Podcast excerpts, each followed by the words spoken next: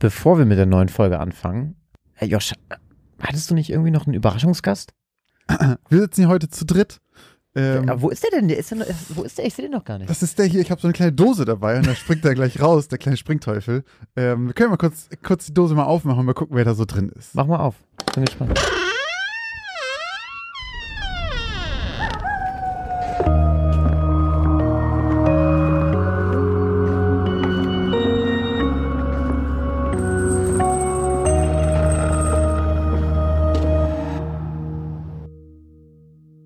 Moin und herzlich willkommen bei Geschichten aus dem Altbau, dem Grusel-Podcast mit dem X-Faktor, mit Christoph Wellbrock und Josch Kliemann. Wir präsentieren euch auch in dieser Folge mal wieder zwei unheimliche Geschichten voller schauriger Ereignisse, mysteriöser Vorkommnisse und unerklärbarer Phänomene. Am Ende jeder Folge liegt es dann an Ihnen, liebe Zuhörerinnen und Zuhörer, Fakten von Fiktion zu trennen und zu entscheiden, ob die Geschichten auf wahren Ereignissen basieren oder ob Christoph und Josch sich alles nur ausgedacht haben. Und ob wir uns das alles nur ausgedacht haben, erfahrt ihr nach dieser Spoilerwarnung. Springt einfach zu 37 Minuten und 10, denn ab dort beginnen die beiden neuen Geschichten von heute. Christoph, meine Geschichte war letztes Mal zuerst, deswegen hast du jetzt die Ehre, das einmal zu äh, recappen. Ein rettender Anruf. Zwei Geschwisterchen leben gemeinsam mit ihrer Mutter, äh, alleinerziehend sozusagen, in einem Haus. Die Mutter ist Diabetes krank, beziehungsweise Diabetikerin. Mhm. Und ähm, eine der Schwestern, die etwas ältere, weiß auch, wie sie sich zu verhalten hat, wenn es ihrer Mutter sehr schlecht geht, denn sie hat ein einschneidendes Erlebnis gehabt in ihrer Vergangenheit, in der ihr Vater, der aber nicht mehr mit der Familie zusammenlebt, ihre Mutter vor dem Tod bewahrt hat, äh, indem er ihr eben in letzter Minute ähm, die notwendigen Medikamente gegeben hat. Mhm. Und naja, diese zwei oder diese drei eher gesagt sind zu Hause und es wird später Abend und die kleinere äh, Schwester der zwei ähm, geht schlafen. Und das ist eigentlich auch unsere Hauptperson, wenn man so will. Und sie hat einen Traum und zwar träumt sie, dass sie äh, in ihrer Straße unterwegs ist, beziehungsweise in ihrem Wohnhaus ist. Und wir wissen eigentlich erst, dass es ein Traum ist, wenn sie erwacht. Eigentlich fühlt sich dieser Traum nämlich die ganze Zeit real an. Ich meine, sie ist im Garten und äh, blickt durch das Fenster ihrer Terrasse, also so ins Wohnzimmer hinein und entdeckt ihre Mutter dort am Fenster stehen. Ziemlich bleich und aschfahl. Und sie bekommt es dann ein bisschen mit der Angst zu tun und sucht die Telefonzelle auf, die am Ende der Straße steht. Ähm, tja, wer noch weiß, was eine Telefonzelle ist, Leute, Glückwunsch. Ihr seid ungefähr so alt wie wir wahrscheinlich.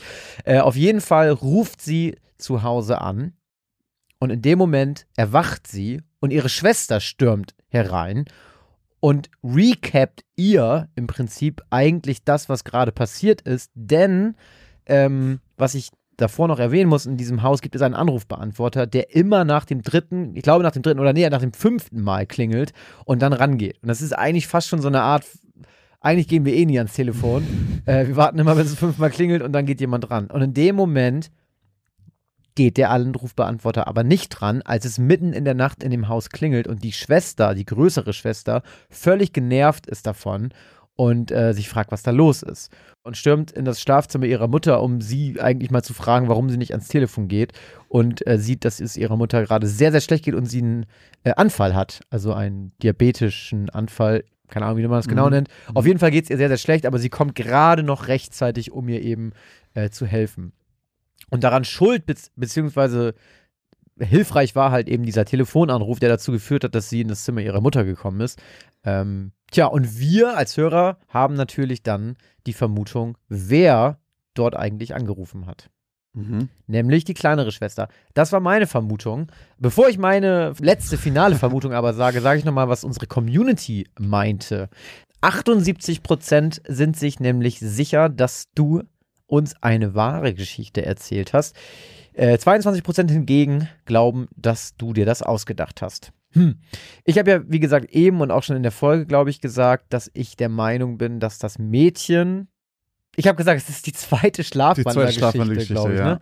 Und sie hat angerufen, warum und wieso der Anrufbeantworter nicht rangegangen ist. Gute Frage. Es gibt ja manchmal so Sachen, die ja unerklärbar sind. Ja. Ähm, Unerklärbare Phänomene meinst Ich du? glaube, ich, ich, ich glaube, ich schließe mich dieses Mal der Mehrheit an. Einfach auch deshalb, weil dieses Diabetes-Szenario, das ist so speziell gewesen irgendwie. Das hätte jede Krankheit sein können. Es hätte alles Mögliche sein Aber können. es war Diabetes. Aber du hast dich so für Diabetes entschieden und ich fand es irgendwie so. Sie hat das schon mal erlebt in ihrer Kindheit. Sie weiß, was tun ist. Wenn du es jetzt ausgedacht hast, ist es auch eine super Story. Hast du mich gut aufs Glatteis geführt. ähm, ja, aber ich sage, es ist wahr, basiert irgendwie auf so einer Geschichte, die irgendwie so eine passiert ist in einer Familie eben und ähm, lehne mich noch etwas weiter aus dem Fenster und sage auch, dass das Mädchen schlafgewandelt ist. Aber vielleicht ist das gar nicht klar, aber ich sage, das ist wahr, auch wenn du es nicht rausfinden konntest. Also, die Geschichte ist wahr, Yes! Aber sie ist nicht geschlafwandelt und es handelt sich hierbei um eine Hörergeschichte mal wieder. Ähm, Ja, Alter, du hast schon, das ist deine dritte oder vierte, ne? Ich glaube, meine dritte oder sowas. Ja. Und zwar ist das unserer Hörerin Julie passiert. Ich komme mir schon ganz schlecht vor, dass ich nie welche mache. Ich überlege, ob es Julie oder Julie ist. Weiß ich gar nicht genau. Ich sag Julie. Was, Julie oder Julie. das glaube ich nicht. Was anders ist als in meiner Geschichte ist, die Hauptperson, beziehungsweise Julie, ist nicht die jüngere Schwester, die es geträumt hat, sondern die, Die ihre Mutter gerettet hat. richtig. Und zwar aus Das ihrer ist die Hörerin. Das ist die Hörerin Okay. und sie hat die Geschichte auch genau so rum erzählt, also andersrum erzählt, dass sie halt quasi da war, dann klingelt dieses Telefon und hört nicht auf zu klingeln. Normalerweise geht es halt, geht immer der AB ran und so weiter und sie geht dann irgendwann, wundert sich, was das soll und geht dann bei ihrer Mutter rein und erschreckt sich dann total, weil sie es halt schon kannte und ihre Mutter da halt lag und sie gemerkt hat, okay, jetzt ist aber äh, eine Minute vor zwölf hier. Mhm. Und äh, Notarzt gerufen und gerade so noch in letzter Sekunde, auch der Notarzt hat wohl sehr große Augen gemacht, als er die Mutter gesehen hat. Das war wirklich so, äh, wirklich sehr, sehr, sehr, sehr knapp. Und dann war der Notarzt weg und sowas und dann hat sich überlegt, warte mal, wo ist eigentlich meine kleine Schwester und warum äh, hat die nichts mitgekriegt davon und geht dann ins Schlafzimmer und die pennt einfach noch und wacht erst in dieser Sekunde auf. Und sie meinte auch, sie kann ausschließen, sie hat im Nachhinein nochmal äh, geschrieben, meinte, sie hat deine Reaktion ge gehört und fand die lustig, aber kann ausschließen, dass ihre Schwester geschlafwandelt war, weil da ja alles voll war mit Leuten. So. Da waren ja auch vor der Tür die Notärzte, dass man hätte es mitgekriegt. Die Wohnung war aber auch klein. Man hätte es mitgekriegt, wenn da noch jemand hin und her huscht oder Vielleicht hat sowas. sie ja, vielleicht hat sie ja aber einfach den äh, Hörer zur Seite gelegt und hat es klingeln lassen und ist wieder zurückgegangen. Das ist das nächste. Es gibt diese Telefonzelle nicht. Sondern die ist nur im Traum der Schwester aufgetaucht. In ihrem Traum war es so von wegen, ah, da ist ja die Telefonzelle, geht da hin, aber an dieser Stelle steht in Wirklichkeit halt keine Telefonzelle. Alles andere, was sie geträumt hat mit der Wiese und so weiter, ist halt wie im echten Leben, aber in ihrem Traum war da noch diese Telefonzelle, die sie dann benutzt hat. Und meine erste Theorie, als ich das gelesen hatte, war, naja gut, man kennt das ja, wenn du schläfst und dann klingelt dein Wecker und dann baust du den Wecker in deinen Traum mit ein. So, von wegen, keine Ahnung, irgendwas klingelt da oder sowas. Und deswegen gibt es Sinn und du wachst nicht auf. Und dann dachte ich erst, okay, vielleicht hat die Schwester ja auch einfach, die hört das Telefon klingeln und deswegen baut sie in ihren Traum einfach irgendwo ein Telefon ein. So, weißt du, das. Also ich kenne es von meinen Träumen auf jeden Fall, dass das so passiert. Das erklärt aber immer noch nicht, warum das nicht aufgehört hat zu klingeln von alleine. Und sie haben im Nachhinein auch tatsächlich ganz viele Freunde und Verwandte und Bekannte und sowas angerufen und oder nachgefragt, ey, habt ihr da bei uns angerufen? Und niemand hat angerufen. Es gab auch keinen, also die, wenn wir jetzt über Anrufbeantworter und Mhm. Telefonzellen reden, dann gibt es ja schon noch Telefone in der Zeit, die beispielsweise Nummern auf dem Display anzeigen. Hat sie nichts von erzählt. Ich glaube nicht, dass sie das hatten. Sie meinte ja auch, sie ist halt reingegangen und in dem Moment war da ein Freizeichen quasi so. Also, War weg dann. ja, Und hat der Anrufbeantworter danach wieder funktioniert? soweit ich weiß, ja. Also, nur, Nur in der einen Nacht? in der einen Nacht. Ey, das ist ja so eine, das ist ja schon wieder so eine X-Factor-Story aus dem Bilderbuch. So ein ne? bisschen, ne? Ähm, ja, auf jeden Fall äh, ist es anscheinend eine echte Geschichte und äh, anscheinend hat dieses äh, Telefonklingeln ähm, ihrer Mutter das Leben gerett, gerettet. Und wer weiß, ob nicht, äh, die kleine Schwester ist übrigens Rachel, wer weiß, ob nicht Rachel mit dafür verantwortlich Radio, ist. dann ist es ja auf jeden Fall Ju- Julie, ne? Julie. Dann ist auf jeden Fall Julie. Raquel. Rachel. Vielleicht heißt sie auch Raquel. Ich es. Raquel Julie. Ich weiß es nicht genau. Äh, ja, auf jeden Fall war und äh, eine weitere Geschichte, die sich in unsere höhere Geschichten. In Deutschland passiert? Ähm, soweit ich weiß, ja. Würde auch wegen den Namen Hm. uns weiterbringen. Das weiß ich nicht genau. Ich werde, ich werde nachhaken und das eventuell nachtragen irgendwo. Hm. Krass. Bin ich, ähm, bin aufs Bildmaterial gespannt. Ob wir da ein cooles Familienfoto kriegen. Von der Telefonzelle. Oder ein Foto von dem Anrufbeantworter. Wir kriegen ein Video, wie die anruft zu Hause und der Anrufbeantworter rangeht nach dem fünften Mal. Das wäre der Knaller. Das ist auch schon eine ganze Weile her. Und dann geht er nicht ran. Äh, vor allem, das war nämlich auch so, ähm, das hat sie auch noch erzählt, dass ihre Schwester das geträumt hat, hat die ganz lange für sich behalten und erst als sie ausgezogen ist zu Hause, also wirklich Jahre später, hat sie äh, die Geschichte gedroppt, weil sie es vielleicht selber auch gruselig fand. Verrückt. Wirklich verrückt. Vielleicht ist da ein guter Geist in der, in der Telefonleitung gewesen und hat sich um die Familie gekümmert. Wer weiß. Ja, wenn ich solche Sachen immer höre, ey, da muss ich immer noch, äh, da muss ich wirklich immer noch ein Momentchen länger drüber nachdenken, weil das sind so, ja, das sind nicht so, so super weit hergeholte Sachen im Sinne von, im Sinne von, man hat jetzt keinen Geist gesehen Nee. oder es ist irgendwas Schreckliches, Gruseliges passiert. Es ist irgendwie so ein weirder Zufall, Das ist so Das eine Sache dann- merkwürdig dass es dann irgendwie. einmal nicht klappt und Ja. das aber gleich dazu führt, dass ein Leben gerettet wird. Und danach Ja. klappt es wieder jedes Mal. Und dann träumt auch noch jemand irgendwie, der, also diese Schlafwandel, okay, das kann jetzt mal wirklich außen vor, dass Mhm. dann aber noch jemand, die andere Schwester, völlig zusammenhangslos dann auch noch davon träumt, Mhm. zu Hause ja auch anzurufen. Die hat ja nicht irgendwo angerufen, Ja, oder? zu Hause. Die hat zu Hause angerufen. Ja, vor allen Dingen hat anscheinend auch wirklich die Mutter ja am Fenster noch gesehen und sowas. Das ist ja völlig irre. ja, ja, das ist halt immer so, es ist so ein, ein Ding too much, dass man sagt, okay, irgendwie ist das, das, das ist Aber komisch. Noch mal ganz kurz, noch mal ganz kurz zu der Schlafwandeltheorie. Was ist denn, wenn Die aus dem Fenster wie gestiegen ist. klein war die denn? Es gab keine Telefonzelle. Nein, nein, nein, nein, nein, aber vielleicht hat die ja auch Sechs war die. Sechs. Ja gut, weil sonst hätte ich gesagt, die hätte ja auch ein Handy haben können. Nee, ist zu lange her gewesen. Das wär, zu den Zeiten von Telefonzellen hatte eine Sechsjährige auch kein Handy. Würde ich mal behaupten. Naja. Haben sie nicht so bald irgendwie, ich habe das Gefühl, als sie plötzlich immer, gab es ein großes Meeting, wo sie gesagt haben, na Leute, es gibt jetzt Handys. Können wir die Dinge auch einpacken, ne? Und haben sie Aber plötzlich überall abgebaut. damals in, in Oldenbüttel am Hauptbahnhof, Ja, da Olden- stand Ewigkeiten eine gelbe Telefonzelle. Ungelogen. Ewig, ewig, ewig, Ewigkeiten. Da hab ich Fun Fact. Oh Leute, das muss ich einmal ganz kurz erklären. Sozusagen, wie lange es noch Telefonzellen gab. Als ich 2011 angefangen habe, BWL zu studieren, ne, da hatten wir in der Orientierungswoche, sind wir am letzten Tag im La Viva gelandet. Ganz schrecklicher Laden auf der Disco-Meile in Bremen. Oh Für ja, alle, die das nicht wissen. Ganz schlimmer Laden. wirklich schlimm. Auf jeden Fall wurde mir da, ich glaube, mein Handy wurde mir von irgendwem aus der Tasche gezogen. Vielleicht war ich auch zu besoffen und hab's verloren. Auf jeden Fall bin ich irgendwann durfte ich nicht mehr in den Club wieder reingehen, weil ich angeblich zu Weil du dein Handy war. verloren hast. Ich bin wirklich nicht zu voll gewesen. Ich bin gestolpert über eine Treppe, Mhm. über so eine Stufe und das habe ich, die habe ich nicht gesehen. Und dann meinte der, ich bin zu voll, bin raus. Ist auch egal. Das Stolpern hat sicherlich aber auch nichts mit deinem Alkoholpegel gehabt. Auf jeden Fall war ich mega müde und ich war auch mega breit, bin nach Hause gefahren, hatte kein Handy mehr und habe morgens um 6 2011 von dieser Telefonzelle aus in, am Oldenbüttler Bahnhof meine Schwester angerufen, die mich abgeholt hat. Die hat mir den Arsch gerettet. 2011. Ja, 2011 ist auch schon wieder elf Jahre her. Außerdem Ja, aber hier- 2011 hatte ich ein fucking Smartphone. Das will ich damit Das stimmt. sagen. Aber hier schräg gegenüber von mir ist auch eine Telefonzelle. Ach, guck mal, ich war nämlich in so einer gelben, lass mich raten, da steht so eine silber-lilane, oder? Ja, ja, diese komischen, diese hässlichen diese Telekom-Dinger. Ne? Ja. Ah, die sind so schrecklich, die Teile. Die gelben sind geil. Ich check auch nicht, warum sie die gelben weggemacht haben. Also ich meine, die haben sie ja immer mal wieder, gibt es ja auch in Bremen hier immer mal, dass da so ein Buchmobil draus geworden ist oder irgendwie Mhm. sowas. Ja, ja, stimmt, ja. Im Schnorr ist da, glaube ich, auch irgendwie sowas, war da nicht so ein kleiner Garten drin oder irgend so ein Shit? Irgendwie Pflanzen oder sowas. Immer kannst irgendwas Ja, Cooles. ja, ja, ja, Aber die sind richtig Ja. schön. So, die, mit diesen runden, mit Ja, dem runden Dach ja. und so weiter. Und diese eckigen Drecksdinger, die aussehen wie so ein äh, verkappter Fahrstuhl im Die Freien. sind, die, auch diese komischen Scheiben, die da die sind immer eingeschlagen. Ja. Ja. Früher war es noch geil, äh, da konnte man noch diese Telefonkarten sammeln. Da bist du einfach immer da reingegangen in die Telefonzellen, haben wir in Hiesling immer gemacht. Und äh, da gab es immer eine Chance, dass irgendwer halt, weil wenn die leer waren, waren die halt wertlos.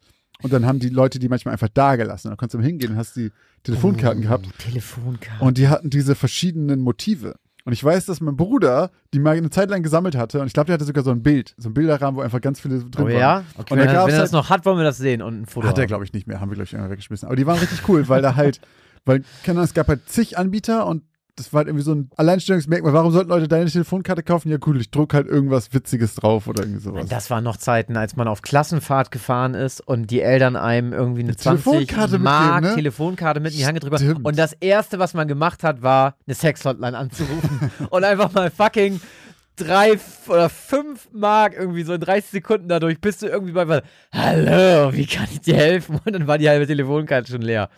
Good times. haben, wir, haben wir Real Talk gemacht. Ach, Telefonkarten, du. Das ist gerade jetzt so eine Core-Memory, die bei mir gerade wieder unlocked wurde, irgendwie. Diese Scheiß. Stimmt, dieses, vor allem das, was du gerade meintest. So, du gehst irgendwie auf Klassenfahrt und kriegst halt eine fucking Karte mit. Ja. Ja. ruf mal an, wenn du da bist. Das ist so merkwürdig. Und heute wirst du getrackt. Mama weiß, wann du ankommst. Das stimmt. Brauchst du gar nicht Stimmt. schreiben. Sie schreibt dir. Hey, ich hab gesehen, du bist Ich da. hab gesehen, du bist da. Ich hab gesehen, du hast gerade eine Telefon-Sex-Hotline angerufen. Schreibt sie dir dann. Wer aber nicht getrackt wurde, das war die Leiche in der Geschichte von Christoph. Denn äh, die ist unbekannter Herkunft. Ich äh, rekapituliere einmal ganz kurz. In der Geschichte von äh, Christoph, Spur ins Nichts, geht es um den Detective Jonathan Fraser, äh, sehr schöner Name übrigens, der zu einer Leiche gerufen wird. Und das ist sein aller, allererster Fall. Und diese Leiche lässt ihn mit ganz, ganz vielen Fragezeichen zurück. Denn äh, es, es gibt nichts an der Leiche, das sich identifizieren lässt. Die ist irgendwie total unauffällig, durchschnittlich groß, durchschnittlich schwer, höchstens einen Ticken sportlich. Ähm, alle Etiketten sind rausgeschnitten. Ähm, es gibt einfach kein Indiz, wohin die gehören sollte. Die Leiche. Die Leiche. Äh, und zwar wurde sie am Clearwater Beach gefunden und äh, daher kommt auch dann der Name, den sie bekommen hat. Das Einzige, was man bei der Leiche gefunden hat, ist ein Zettel in der Hosentasche, auf der die Worte Tamam Shut drauf standen. Und das ist welche Sprache? Persisch? Persisch. Und heißt das Ende. Das Ende beendet, genau. Ja. ja, ja. Ja, viel mehr findet man dazu nicht. Und die einzigen Hinweise, die es so gibt, ist, dass er am Abend vorher schon von Leuten dort am Strand gesichtet wurde. Und sonst kennt ihn einfach niemand. Und auch nach ähm, sehr langer Forschung und einer sehr langen Schnitzeljagd nach diesen Hinweisen wurde nichts zu ihm rausgefunden. Das wurde, glaube ich, einfach unbekannt zu den Akten gelegt im Endeffekt, ne? Sozusagen. Du, ich sehe es dir gar nicht böse nach, dass du vielleicht ein bisschen verwirrt bist äh, mit der Geschichte.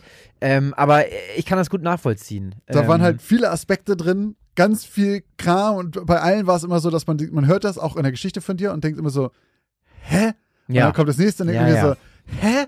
Und es ist nicht so ein Puzzle, wo du zum Schluss das letzte Teil kriegst und auf einmal sitzt du da und erkennst ein Gemälde, sondern du kriegst noch ein Teil und es ist aber einfach für ein komplett anderes Motiv. Genau, es ist einfach so ein Picasso da. Ja, genau. So, äh, Auf jeden Fall haben wir euch natürlich auch gefragt, ob die Geschichte wahr ist oder nicht. Und von euch meinten 59% sie ist wahr und 41% halten sie für falsch. Also äh, gar nicht so deutlich, wie ich gedacht hätte.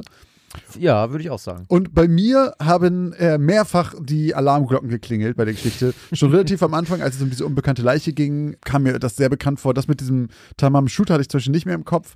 Aber spätestens beim Clearwater Man, ähm, Da hat's geklingelt. da ist, äh, ist, die, ist die Kirchenglocke losgegangen ohne Ende. Denn äh, auch ich habe bei meinen Recherchen für diesen Podcast äh, zumindest ein, zweimal etwas über einen sogenannten Summerton Man gelesen.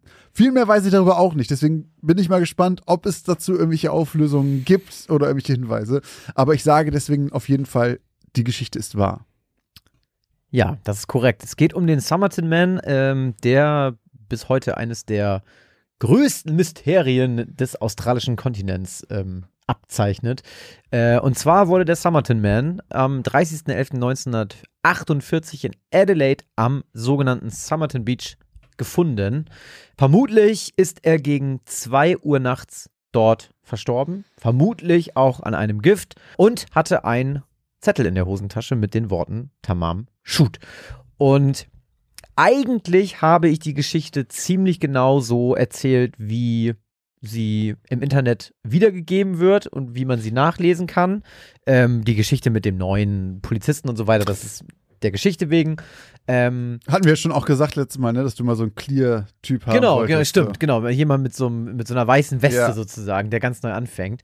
Äh, vielleicht, das wäre eigentlich mal ganz cool, wenn ich irgendwann wieder über ihn schreibe. Und dann ist er nämlich genau der, der, der sein muss bei mir. Ach so. Äh, er, er ist dem australischen Blues verfallen und erinnert sich noch an seinen ersten Fall. Der Sand ist noch immer in seinen Schuhen und in seinen Taschen. ja, das wäre richtig gut. Auf jeden Fall sind noch ein paar mehr Sachen ähm, passiert, die du beim Recap nicht erwähnt hast. Wie gesagt, ich bin ja auch gar nicht böse drum. Ja. Es war alles sehr verwirrend, denn diese Tamam-Shoot-Spur oder diese Worte, die man gefunden hat, das hat ein im Buch, ne? Prinzip ähm, zu dieser, ja, zu dieser Schnitzeljagd geführt und das Ganze immer verworrener gemacht. Mhm. Also man hat nämlich, nachdem man, also erstmal hat man die natürlich auch obduziert und so weiter, wie eben wie in meiner Geschichte, und hat auch einfach nichts festgestellt. Kein besonderer Mageninhalt, absoluter Durchschnittstyp. Ähm, was den Leuten eben aufgefallen war, eben, dass der schon deutlich saubere Hände hatte und vermutlich eben, sagen wir mal, ein bisschen besser gestellt ist finanziell und eben nicht unbedingt handwerkliche Sachen macht oder schwer Mhm. körperlich arbeiten muss. Und deswegen konnte man beispielsweise auch eine Person ausschließen, mit der man die Leiche zu Anfang assoziiert hat, denn es hat sich irgendwann so ergeben, dass ein Holzfäller vermisst wird. Und Okay. anfangs hat man gedacht, hm, vielleicht ist es ja der Summerton Man, dieser Holzfäller. Ja, das kann doch nicht sein, weil ein Holzfäller würdest du sehen, dass der arbeitet und so weiter. Genau, es, ja, es gab okay. Mhm. noch ein paar weitere Indizien, die darauf äh, hinwiesen, dass es sich bei der Leiche des Holzfällers oder bei dem Vermissten des Holzfällers nicht um die Leiche handelt. Äh, aber auf jeden Fall hat, hat dieser Hinweis ähm, der Anatomie des Mannes irgendwie zumindest de den äh, Ermittlern da ein bisschen in die Karten gespielt. Naja, auf jeden Fall ist man halt irgendwie nicht weit gekommen damit und hat die Leiche irgendwann ähm, am 10. Dezember, genauer gesagt, ähm, vom, in Formaldehyd einbalsamiert. Das war damals Standard. Und hat sie am 14. Juni 1949, also ungefähr ein halbes Jahr später, in Adelaide auf dem West Terrace Friedhof anonym begraben. Okay, man kann, es gibt auch nicht, dann kann er nicht hinpilgern quasi, weil man weiß nicht. Ich doch, es gibt ein Bild von dem Grab. Also Ah, okay. äh, anonym im Sinne von, da steht kein richtiger Name drauf. Ja, also ich ja. glaube, man weiß, wo das Grab ist, man kann da auch hinfahren. Und äh, wie du es auch schon gesagt hast, also es gab absolut eben keine Hinweise darauf, wer dieser Typ ist. Alle Etiketten, seinen Klamotten waren äh, rausgeschnitten. Es gab dieser Mann. Niemand kannte den, niemand hat den erkannt, weder Zeugen, also auch diese Sachen mit den Zeugen, das war auch wie in meiner Geschichte, Mhm. der wurde am Abend vorher gesehen. Keiner konnte was mit dem Bild anfangen, auch die Presse, die die Bilder anschließend veröffentlicht hat. Es gab keinerlei Feedback dazu, Mhm. dass irgendjemand den kennt. Und wir müssen ähm, bedenken, 1948 beispielsweise, das ist nämlich ein bisschen anders wie in meiner Geschichte, waren weder die Staaten in Australien groß miteinander vernetzt, noch natürlich die Länder. Also da gab es keine Datenbank, so, wo du ein Bild ja, reinschmeißt. ja. Das Einzige, was man damals machen konnte, war abzuklären, ob der Typ schon mal straffällig war. Das war er nicht. Das konnten sie also ziemlich schnell ausschließen. Okay. So. Aber auf jeden Fall fand man im April 49, also ein paar Monate später, fast knapp fünf Monate später, eben erst diesen Zettel. Den fand man deutlich später. Mit diesem Tamam Shoot drauf. In seiner Tasche. Ja, den Den hat man erst später viel gefunden. später gefunden, weil der irgendwie eingerollt war in der Hosentasche. Und ähm, Profis, die. Presse hat den dann veröffentlicht, in Absprache mit der Polizei und so Mhm. weiter, hat man dann ver- versucht, über diese Notiz rauszufinden, was mit dem los ist. Und es hat sich dann eben auch, wie in meiner Geschichte, eben ein Arzt gemeldet, der einen Gedichtband in seinem Auto gefunden hatte, der ihm wohl auch durch die Scheibe äh, in sein Auto geworfen wurde. Und zwar den Gedichtband des persischen Lyrikers Omar Khayyam. Ich hoffe, ich habe das jetzt richtig ausgesprochen. Und das letzte darin enthaltene Gedicht aus diesem Band, das war Mhm. zerrissen. Und da fehlte. Und das da fehlte das, was der Mann bei sich getragen hat, nämlich dieses Zettelchen mit dem Tamam Shoot. Daraus ist man allerdings auch nicht schlau geworden. Nö. Und es hat auch alles nur noch viel verworrener gemacht, weil man auch noch einen handschriftlichen ja, Code auf dem Buch gefunden hat Mhm. den ich auch in meinem, den habe ich ganz Mhm. kurz nur angerissen in der Geschichte. Und ich, ich, ich werde davon ein Foto posten bei uns auf dem Instagram-Kanal. Deswegen, es macht keinen Sinn, dass ich diese Buchstaben, die da drauf, also völlig wirrer Kauderwelsch, der da drauf stand, teilweise durchgestrichen und man wusste nicht, ist es durchgestrichen oder ist es unterstrichen. Und bis heute hat niemand diesen Code entschlüsseln können. Keiner Mhm. weiß, was, was damit gemeint war. Und als wenn das Ganze noch nicht verworren genug war, hat man dann auch noch auf der Rückseite eine Telefonnummer gefunden. Von auch dem Buch? meiner Geschichte. Genau. Mhm. Auf der Rückseite des Buches war auch noch eine Telefonnummer. Und die Telefonnummer gehörte eben auch, ich wiederhole es jetzt im Prinzip nochmal, zu einer Frau, die nur ein paar hundert Meter von dem Strand gewohnt hat, wo der Typ gefunden wurde. Und die sich auch daran erinnern konnte, dass sie ein Buch hatte, was sie aber eben angeblich jemandem gegeben hat, während sie noch eine Krankenschwester war. Also, ja. Einem okay. Patienten sozusagen. Ja, ja. Den hat man dann wiederum aufgesucht. Der hatte das Buch aber noch. Also diese ganze Spur hat eigentlich, wie mein Titel es dann aussagen wollte, ins Nichts geführt. Es hat Ja, alles okay. nichts genützt. Niemand ist da irgendwie richtig draus schlau geworden, was da eigentlich passiert ist. Bis heute ist das nicht aufgeklärt. Es gibt ganz viele Theorien, es gibt auch halbe Verschwörungen schon, dass die Krankenschwester und der Typ, dem sie angeblich das Buch im Krankenhaus gegeben haben will, also ihrem damaligen Patienten, dass die ein Liebespärchen waren, dass das Spione waren, dass der Summerton Man ein Spion war, Mhm. weil es wohl in Adelaide zwei wichtige Dinge, es gab irgendwie so eine radioaktive Mine und irgendein Rollfeld, glaube ich, wenn ich das richtig recherchiere, bin mir nicht ganz sicher, ähm, die, sage ich mal, für Geheimdienste tendenziell interessant gewesen wären. Die Frau, die Krankenschwester ist heutzutage, mittlerweile ist die tot Mhm. der Sohn den sie hatte, der war damals nur ein paar Monate alt. 48. War ihr Sohn ein paar Monate alt. Der ist auch schon tot.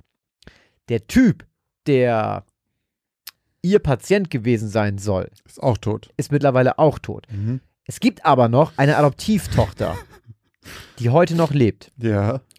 Und man geht davon aus, das ist eine Theorie, dass der Summerton Man ihr Vater ist und dass die Frau wusste, wer der Summerton Man ist und mit dem was gehabt haben kann. Und pass auf, Aber noch. was sind das Indiz dafür, außer das? Also warum? Ja, weil für mich jetzt die einfach so. ausgesagt hat, dass sie hat wohl irgend, die Adoptivtochter hat wohl irgendwann gesagt, dass ihre Adoptivmutter damals die Bullen angelogen hat.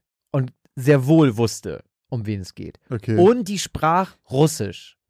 Und Englisch. Das Ach war so, sehr das würde, würde die. Spiontheorie unterstützen. Ganz genau. Ja, okay. So, aber Leute, jetzt wird es nämlich interessant. Vielleicht kommt noch mal ein bisschen Wind in die ganze Sache. Denn man hat letztes Jahr, am 19. Mai, die Exhumierung der Leiche angeordnet. War da noch was von über?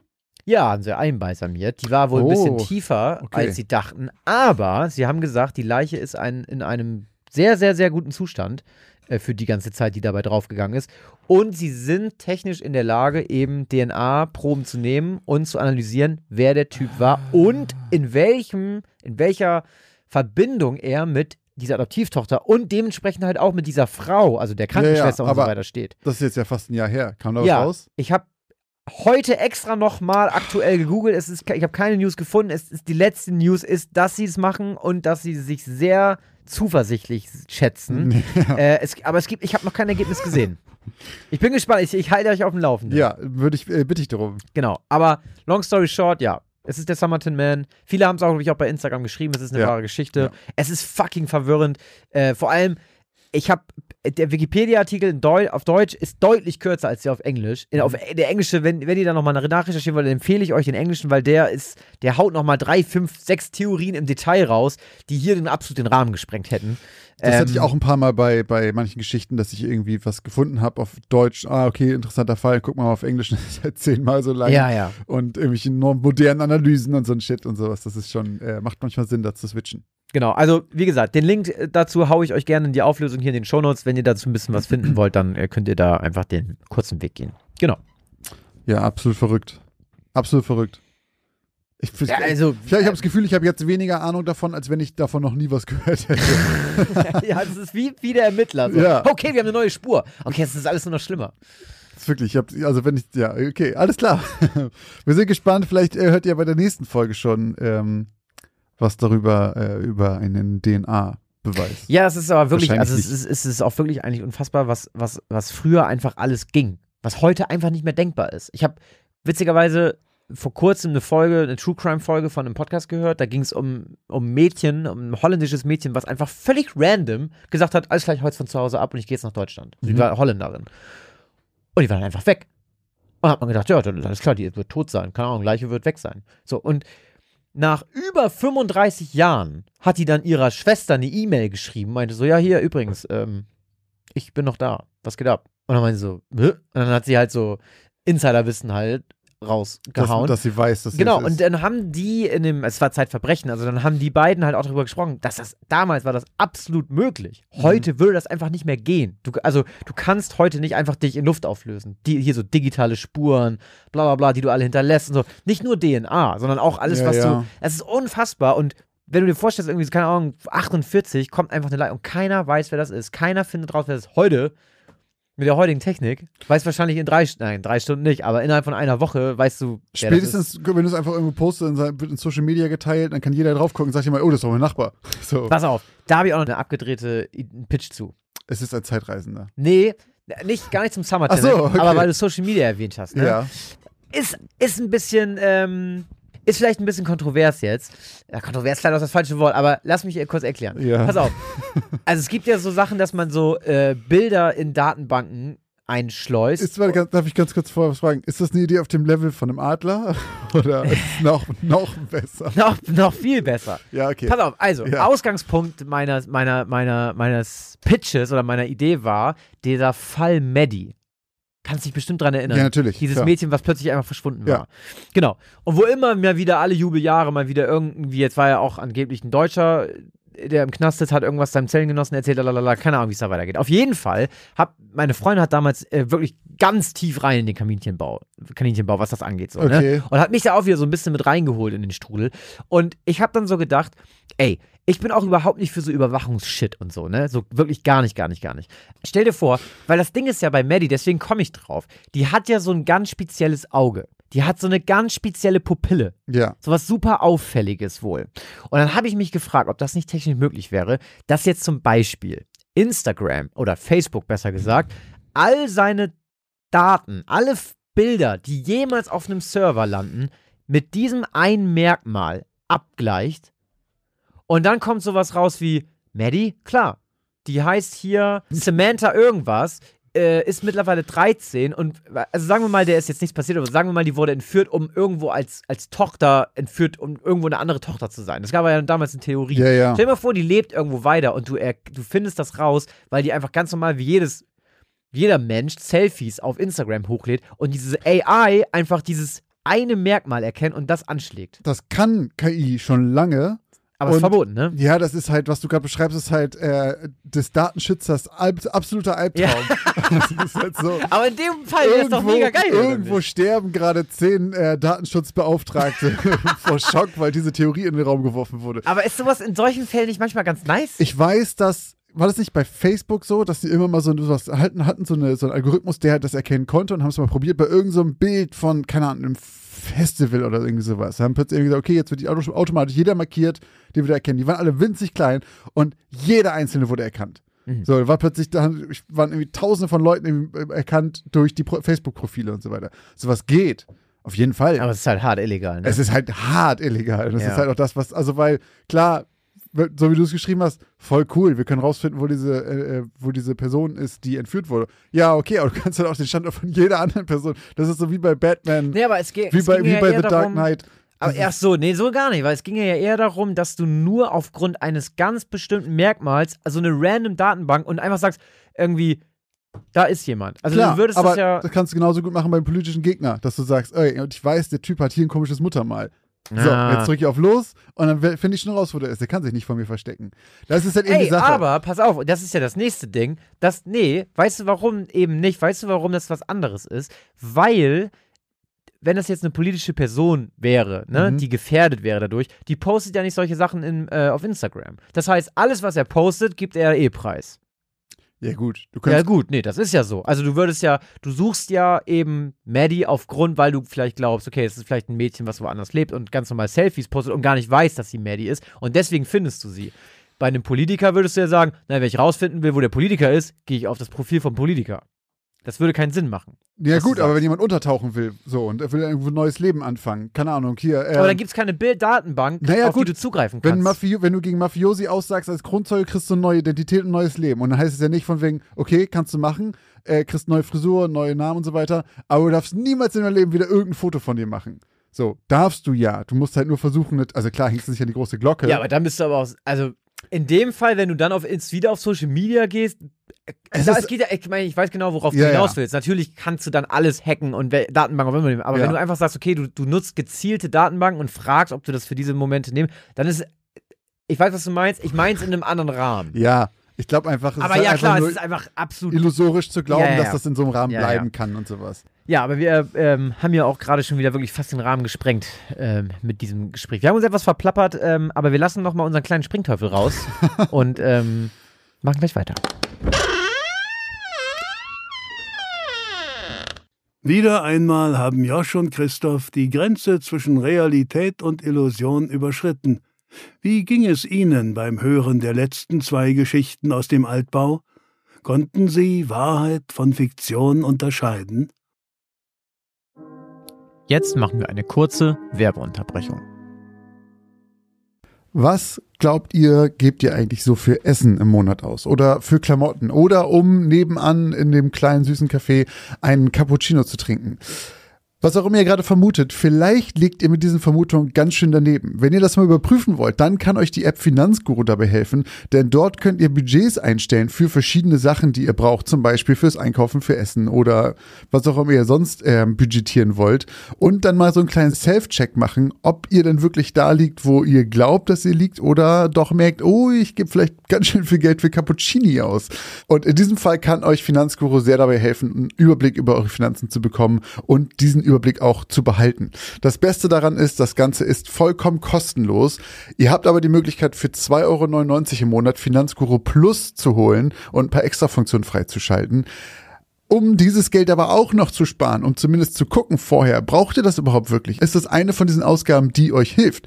Dafür könnt ihr Finanzguru Plus drei Monate komplett kostenlos testen. Dafür müsst ihr einfach nur den Code Altbau benutzen. Der ist 30 Tage lang gültig und damit bekommt ihr drei Monate Finanzguru Plus vollkommen kostenlos. Ganz wichtig jedoch, das gilt nur für Neukunden. Das heißt, wenn ihr schon Kunde da seid, dann seid ihr wahrscheinlich eh glücklich damit und braucht ihn gar nicht. Die Anleitung, wie das funktioniert, könnt ihr ganz einfach hier finden bei uns in den Shownotes. Das haben wir euch wie immer hier verlinkt. Also probiert es jetzt gerne aus und guckt mal, wo ihr bei euren Budgets in Wirklichkeit liegt und ob da nicht für irgendwas viel zu viel Geld flöten geht.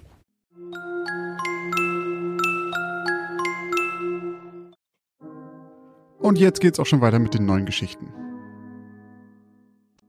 Neue Folge, neue Geschichte. Christoph fängt an, denn er hat letztes Mal ähm, abgeschlossen mit seiner zweiten. Von Das daher. heißt, heute darf ich eröffnen. Heute darf ich einfach mal wieder erstmal ein bisschen länger hier chillen. Das finde ich, sollten wir öfter machen. Letztes Mal hat Christoph abgeschlossen und heute eröffnet er. Oder schließt er auf. Du freue ich mich jetzt schon drauf fürs nächste Mal. Das vergessen wir eh. Meine Geschichte aus Folge 55 lautet Nebenwirkungen.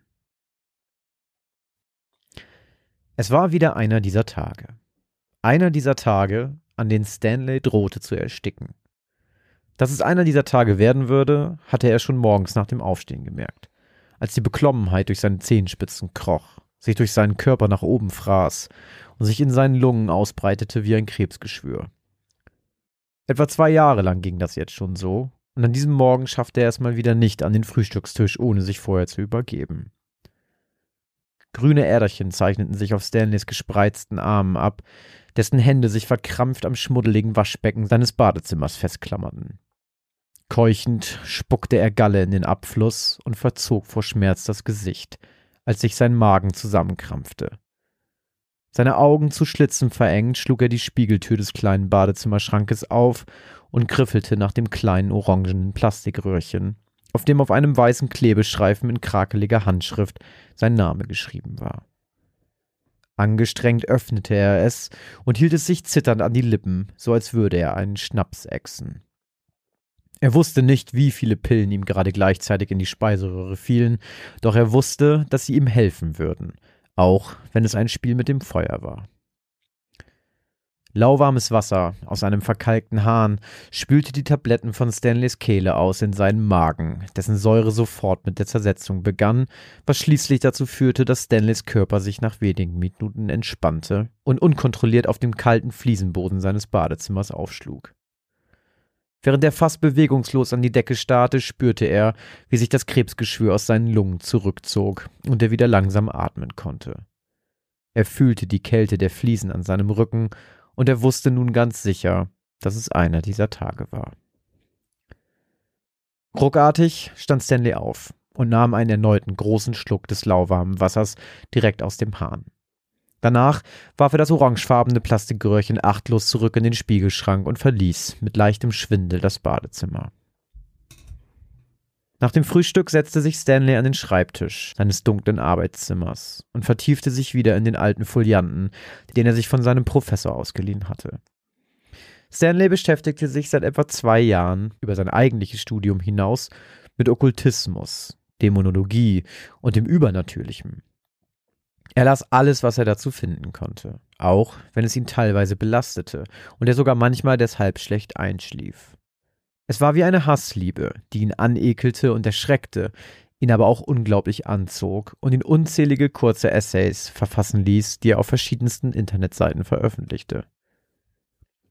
Während er sein Gesicht in den alten Pergamentseiten vergrub, spürte er, wie es in seinem Oberbauch zu brodeln begann, und er wusste, dass ihm jetzt ein unangenehmes Sodbrennen bevorstand. Das war der Preis, den er fast täglich bezahlte, wenn er sich nach dem Übergeben die verschreibungspflichtigen Medikamente einwarf. Doch das Sodbrennen war immer noch besser als das, was ihm bevorstand, wenn er keine Medizin nahm. Nach einem schmerzhaften Aufstoßen stand Stanley wenige Zeit später auf, um sich ein Glas Wasser aus der Küche zu holen. Er drehte den Hahn auf und ließ das Wasser etwas laufen, damit es schön kalt wurde. Dabei schaute er aus dem Fenster. Es war mittlerweile schon später Nachmittag, und der Wind peitschte das vom Regen durchnässte Herbstlaub über das Kopfsteinpflaster seiner Straße. Da es zu dieser Jahreszeit bereits sehr früh dunkelte und in den Vorgärten seiner Nachbarn bereits die Lampen der Außenbeleuchtung brannten, nahm Stanley das kleine dunkelrot leuchtende Flämmchen, welches vor seiner kahlen Hecke waberte, nicht wahr, obwohl er direkt in dessen Richtung starrte. Durstig wandte er seinen Blick ab und hielt ein frisches, leeres Glas unter den Haaren, dessen Inhalt er anschließend gierig in Sekundenschnelle hinunterstürzte. Danach stellte er das leere Glas, in dessen Wölbung sich das mittlerweile schon bis zur Haustür vorgedrungene Flämmchen spiegelte, unachtsam in die Spüle und kehrte zurück ins Arbeitszimmer. Während seiner Arbeit vergingen die nächsten Stunden wie im Flug. Stanley überflug die düsteren Kapitel des alten Buches nahezu und machte sich allerlei handschriftlicher Notizen. Erst als ihm der Füllfederhalter fast aus der Hand fiel und er bestimmte Sätze nur noch verstand, nachdem er sie drei bis viermal gelesen hatte, warf er gähnend einen Blick auf die Uhr. Es war bereits kurz nach drei Uhr nachts und Stanley sollte eigentlich schon längst im Bett liegen. Er räumte sein Chaos auf dem Schreibtisch etwas zusammen und knipste anschließend die Bankerleuchte mit dem grünen Lampenschirm aus Glas aus, die er von seinem Opa geerbt hatte. Danach verließ er das Arbeitszimmer und begann sich im Bad die Zähne zu putzen. Während ihm weißer Schaum das Kinn heruntertropfte, musste Stanley über das zuletzt gelesene Kapitel nachdenken. Von allen übernatürlichen, mysteriösen Fabelwesen, die angeblich auf Erden wandeln sollten, hatte er bisher nie etwas von einem Fetch gehört. Eine Art düsteres Omen, welches häufig aufgrund seiner äußerlichen Form mit Irrlichtern verwechselt wurde. Doch der Fetch war viel mehr als ein Irrlicht. Er war ein körperloser Formwandler, der nur die Gestalt von Menschen annahm, die kurz darauf sterben würden. Daher, dachte er, stammten also die ganzen merkwürdigen Berichte von Menschen, die angaben, ihre geliebte Oma noch gesehen zu haben, obwohl diese sich meilenweit entfernt mit irgendeiner Krankheit buchstäblich zu Tode quälte. Das hatte dann auch nichts mehr mit einem guten Geist zu tun, sondern eben mit einem kleinen, niederträchtigen Licht, welches nur darauf wartete, endlich wieder, für kurze Zeit, einen Körper zu besitzen. Stanley spuckte in das Waschbecken und betrachtete für einen kurzen Moment den Mix aus weißlichem Schaum, der sich mit dem Blut seines Zahnfleisches vermischt hatte und im Begriff war, in den Abfluss zu sickern. Er blickte auf und musterte sein Spiegelbild, welches ihn vom schmuddeligen Glas des Badezimmerschränkchens aus müde anstarrte, und noch bevor er selber das markerschütternde Geräusch in seinen Ohren vernahm, sah er, wie sich die Mundwinkel in seinem Spiegelbild vor Schmerz verzerrten. Stanley fiel vor Schmerz auf die Knie das Geräusch dröhnte so plötzlich und so schrill in seinen Ohren, dass er fast ohnmächtig wurde. Kreischend vor Qual presste er sich beide Hände gegen die Ohren, in der Hoffnung, dass das Geräusch dadurch verschwinden würde. Und zu seiner Überraschung funktionierte es. Von jetzt auf gleich war es plötzlich so still, dass Stanley glaubte, er habe durch das Piepen sein Gehör verloren. Die Hände immer noch auf die Ohren gepresst, erhob er sich von den kalten Fliesen und starrte regungslos in das Waschbecken vor ihm, an dessen Keramik noch immer die zähe Mischung aus Zahnpasta und Blut klebte.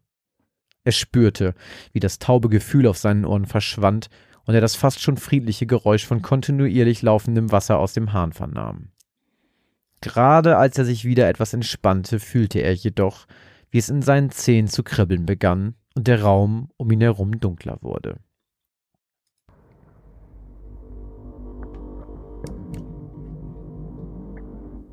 Stanley begann plötzlich unkontrolliert zu atmen. Die plötzliche Dunkelheit in dem kleinen Bad engte ihn ein und er bekam keine Luft mehr.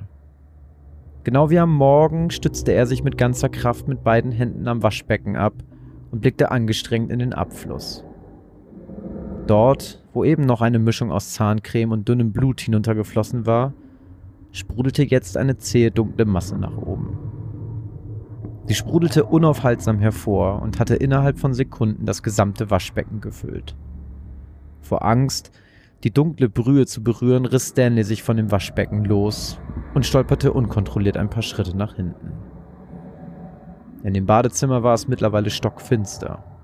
Das Waschbecken mit dem kleinen Spiegelschränkchen, in dem sich die Linderung der plötzlich auftretenden Phänomene verbarg, war plötzlich nicht mehr in Reichweite.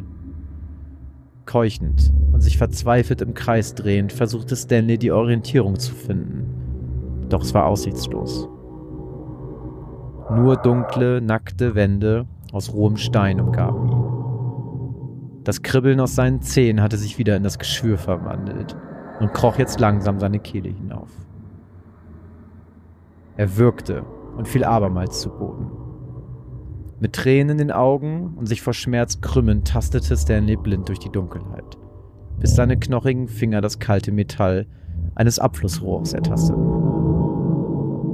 Für einen kurzen Moment hinderte ein Anflug von Hoffnung das Geschwür in seiner Lunge daran, weiter aufwärts zu krabbeln. Mit ganzer Kraft zog sich der untergewichtige 31-Jährige an dem Abflussrohr hinauf bis er die kühle Keramik des Waschbeckens unter den Spitzen seiner Fingerkuppen spüren konnte. Die Rettung lag nur noch wenige Zentimeter entfernt. Er hatte es fast geschafft.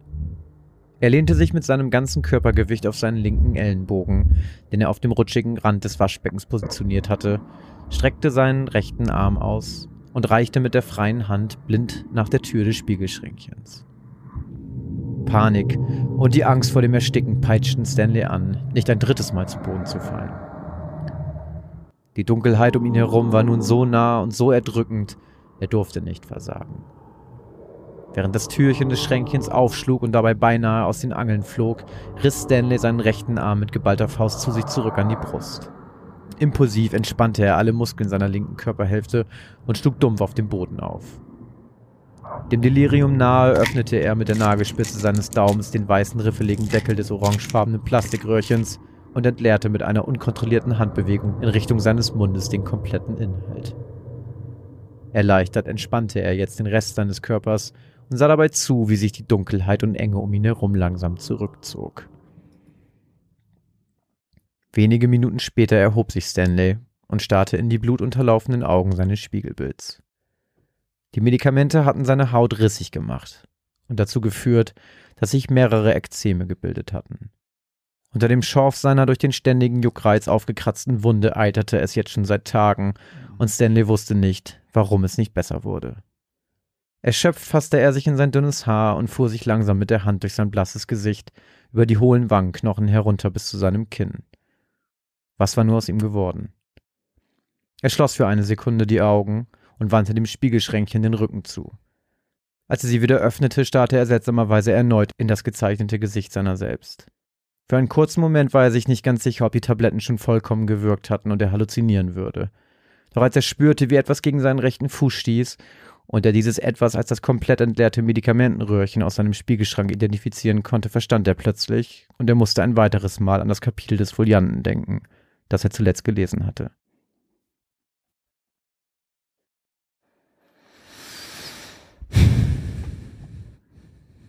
Also hat mir mega gut gefallen. War richtig, richtig gut geschrieben. War ultra atmosphärisch. Ah, die war richtig gut. Die war wirklich richtig gut. Schön. Das freut mich. ja, der letzte Satz hat mir jetzt noch zu Dingen gegeben. Ich überlege jetzt gerade, ob das Kapitel war, das das mit dem Irrlicht dann? Ja, ne? Ah, jetzt, ich muss die Geschichte nochmal hören. Ich muss auf jeden Fall nochmal hören. Oh, es war so widerlich beschrieben. Also so richtig gut und richtig widerlich beschrieben. Alleine dieses, was es mit seinem Körper macht und sowas. Und dann diese eine ganz lange Szene im Bad, wo er so auch überhaupt nicht weiß, wohin mit sich und wo er ist und so weiter. Das war richtig gut, ey. Hm. Mir sehr, das sehr gut gefallen. Mich. Schön. Wie ist die Nebenwirkung? Mhm. Mhm die orangenen Pillendöschen. Wir haben alle, wir haben jetzt alle gerade kollektiv ein Bild im Kopf, Leute. wir haben alle auch die krakelige Handschrift im Kopf. Wir wissen genau, wie es aussieht. Wir wissen genau, wie es klingt, wenn das Ding aufgemacht wird. Ah, schön. War eine richtig schöne Geschichte, ey. Wirklich, wirklich geil unangenehm einfach. Sehr gut. Chapeau. Das wollen wir. Herr Wellbrook. Das wollen wir. Jetzt bin ich gespannt, was du uns äh, vorbereitet hast, mein Lieber. Na gut, dann bin ich jetzt dran. Meine Geschichte von heute in Folge Nummer 55 trägt den Namen Benebelt. 15, 16, 17, 18. Na, dann sind wir ja vollständig. Zufrieden schaute sich Richard Weber seine Schüler an, die ordentlich in Zweierpaaren aufgereiht vor ihm am Wegesrand standen, auf dem Rücken olivgrüne Leinrucksäcke voll behangen mit Töpfen, Zeltstangen, Werkzeug und in feste kleine Bündel zusammengerollte Decken. Ein paar wenige der Jungen, die allesamt zwischen 13 und 15 Jahre alt waren, ächzten bereits unter dem Gewicht ihres Gepäcks, noch bevor die Exkursion überhaupt begonnen hatte. Verweichlicht. Das ganze Pack, dachte Richard. Als er in ihrem Alter war, hätte er es nicht gewagt, auch nur einen Mucks von sich zu geben. Es ging einfach immer weiter bergab. Diese Belger wussten gar nicht, was für ein Glück sie hatten. Mittlerweile war Richard 31. Doch als er vor 16 Jahren im gleichen Alter war wie seine Schüler, hatte der große Krieg begonnen. Und noch bevor er vorbei war, hatte auch Richard seinen Dienst leisten müssen. Und die neue Generation, wenn man Richard fragte, wussten die einfach nicht zu schätzen, in was für einer friedlichen Zeit sie aufwachsen durften. Richards Griff festigte sich um den eisernen Knauf seines Wanderstockes, als Erinnerungen an den Krieg vor seinem inneren Auge aufflackerten und für einige Sekunden in seinem Kopf nachhalten. Tod und Leid schwirrten an ihm vorbei und weckten Narben in ihm auf. Herr Weber, ich melde, die Klasse 9a steht bereit. Die Stimme seines Klassensprechers ließ die traumatischen Erinnerungen verblassen und holte Richard ins Hier und Jetzt zurück. Richard stand mit seinen Schülern vor dem Schulgebäude, in dem er Naturwissenschaften lehrte. Dieses Wochenende jedoch stand eine Wanderexkursion statt Müßiggang für die Jungs der 9a auf dem Plan. Er hatte eine Route ins Moor geplant, einige Kilometer von der kleinen Stadt entfernt.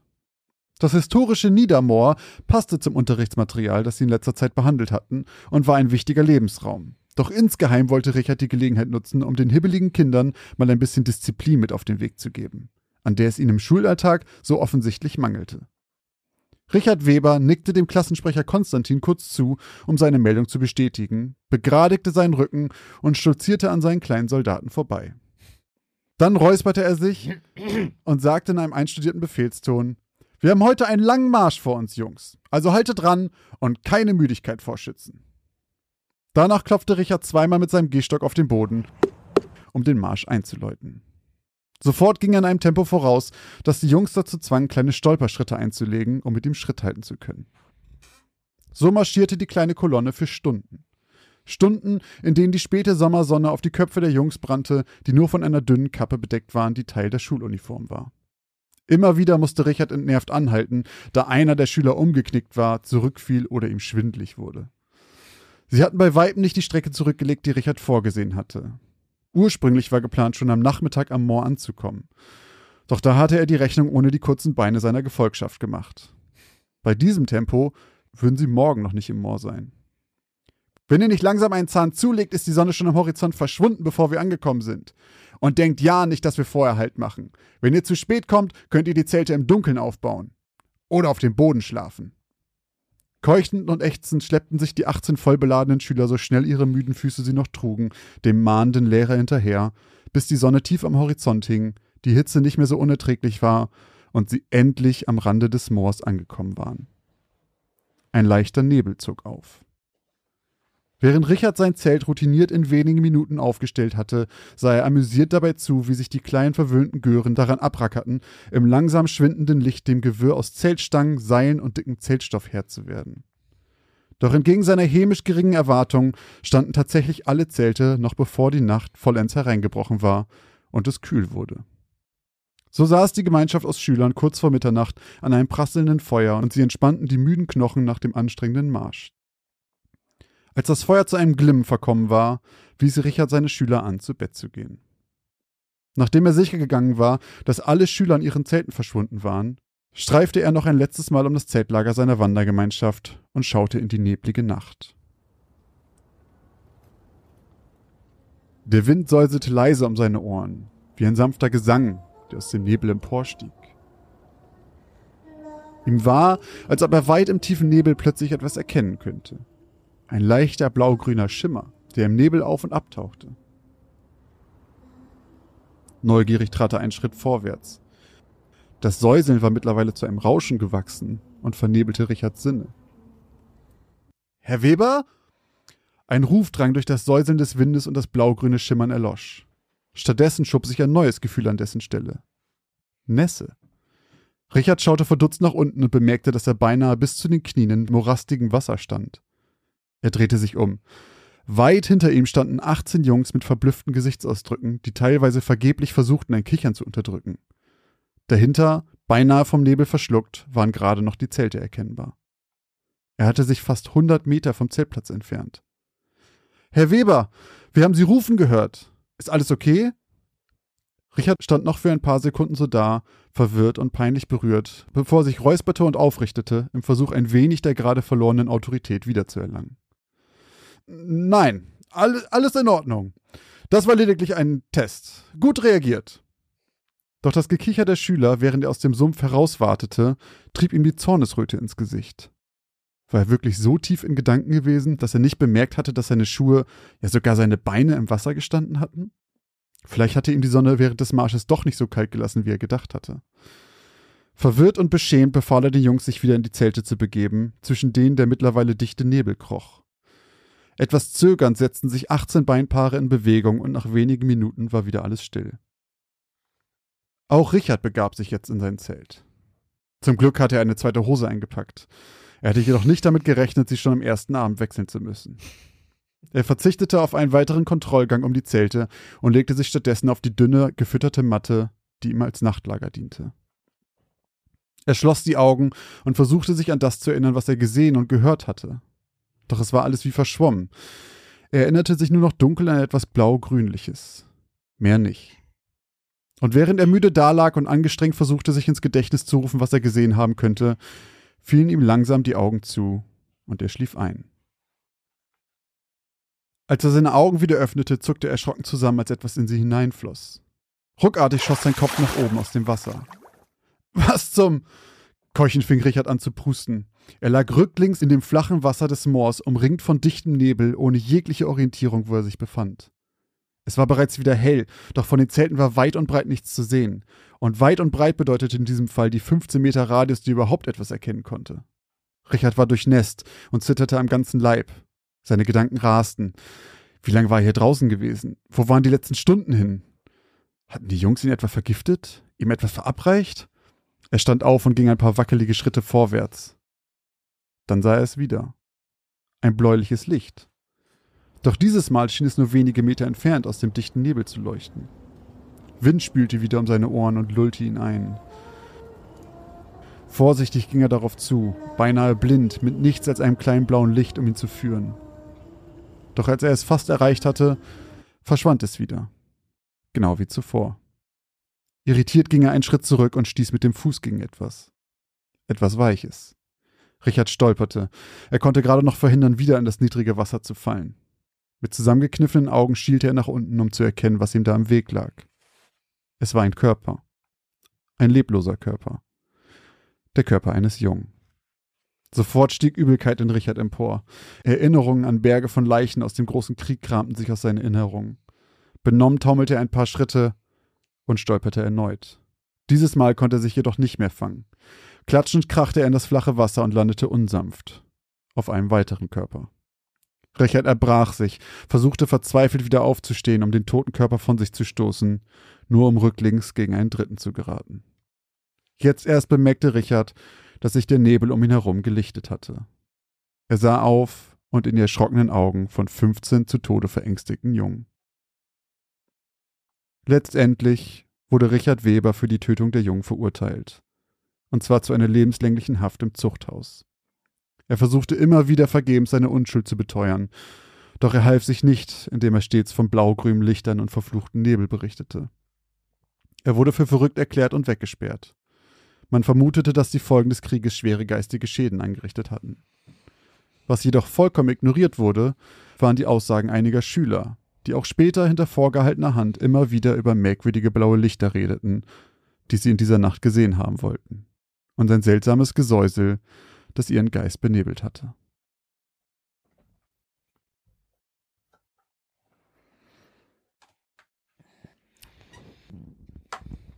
Hat der Richard einfach mal drei seiner kleinen Boys gekillt oder was?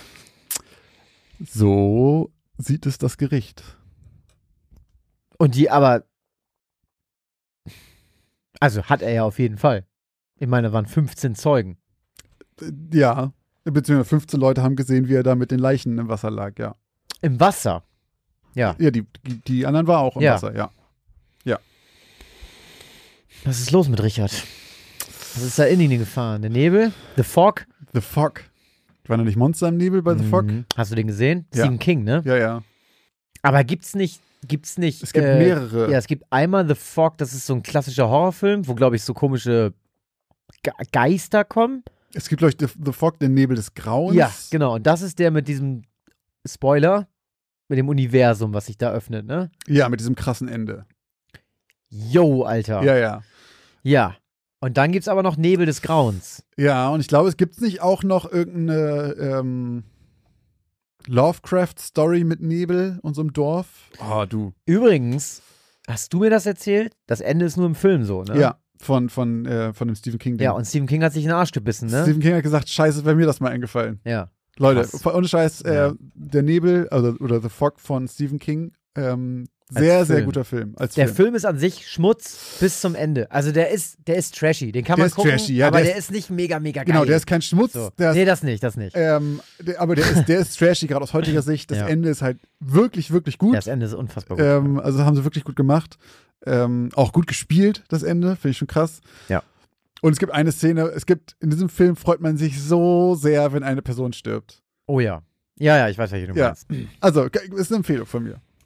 Aber den, viele, viele kennen den, glaube ich. Das spielt ja auch, äh, habe ich sofort erkannt, da spielt ähm, so, da der spielt- eine Typ aus The Shawshank Redemption mit. Der, bei, der da so ein bisschen, also auf Deutsch die Verurteilten, der da so ein bisschen stottert. Einer von den Typen, Ah, ja, du hast recht. Ja. Ich habe den gestern, ich habe gestern Shawshank Redemption äh, nochmal ja, da, angefangen. der, ich glaube, bei The Fog ist das der Hausmeister. Ah, das kann sein. Der ganz am Anfang mit in der ersten Szene äh, ist, wo diese Tentakel kommen. Mhm, mhm, Da. mhm. Ja. Du hast den gestern geguckt?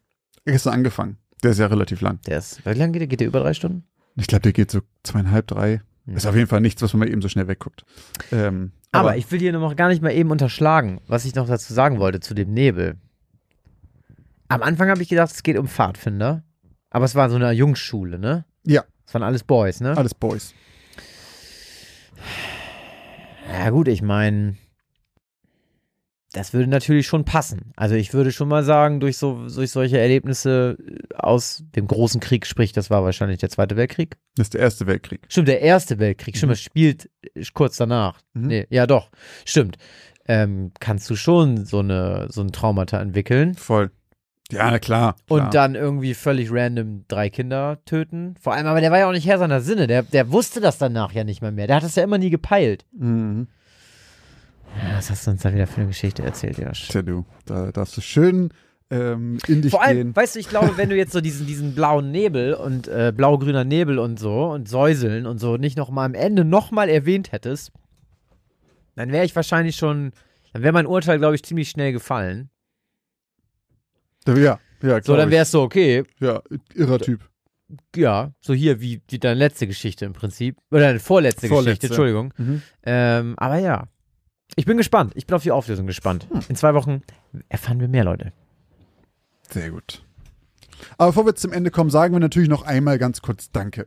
Denn äh, auch dieses Mal habt ihr uns wieder unterstützt und da möchten wir natürlich einmal zum Beispiel Edward begrüßen, der bei Patreon unserer Familie hinzugekommen ist. Und ganz herzlich möchten wir uns auch bei Ole bedanken, der zwar richtig lag bei den letzten Geschichten, sich aber dachte, uns mit diesem kleinen Obolus zu unterstützen. Vielen Dank, Ole. Freut uns sehr. Dankeschön. Und natürlich auch wie immer vielen Dank an alle, die uns monatlich unterstützen. Danke, Leute. Genau, wenn ihr uns auch unterstützen möchtet, findet ihr alle Links dazu in unseren Linktrees bei Insta oder Twitter oder auch in diesen Shownotes. Äh, checkt das gerne aus. Wenn ihr mehr von uns sehen möchtet, dann folgt uns auch gerne auf Twitch. Wir sind jeden Tag eigentlich live. Mhm. Äh, schreibt uns eine Bewertung bei Spotify oder iTunes. Ratet uns. Wenn ihr was sagen wollt, dann könnt ihr das da tun. Vielen Dank an dieser Stelle auch an alle, die das schon gemacht haben. Und vergesst natürlich nicht, uns bei Insta zu folgen. Da gibt es natürlich immer mehr Informationen zu wahren Geschichten. Und ihr könnt auch dort abstimmen, äh, ob ihr glaubt, dass unsere Geschichten wahr sind oder nicht. Genau. Also ganz viele Kanäle, die ihr auf jeden Fall folgen solltet. Wie gesagt, alles dazu findet ihr in unserem Linktree, entweder bei Insta oder hier in den Shownotes. Äh, solltet ihr auf jeden Fall auschecken, Leute. Tja, dann gibt uns jetzt eigentlich nur noch eines zu sagen. Vielen Dank fürs Zuhören und bis zur nächsten Geschichte aus dem Altbau.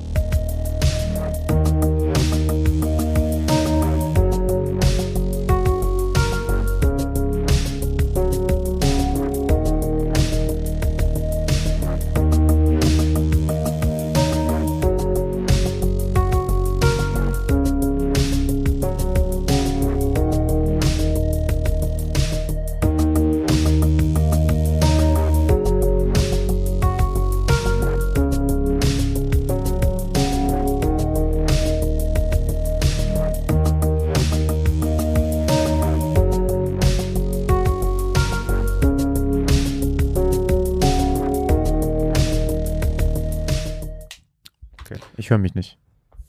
Hä? Aber hörst du dich. Das ist voll ich hör, laut. Ich höre. Ich, ich höre mich.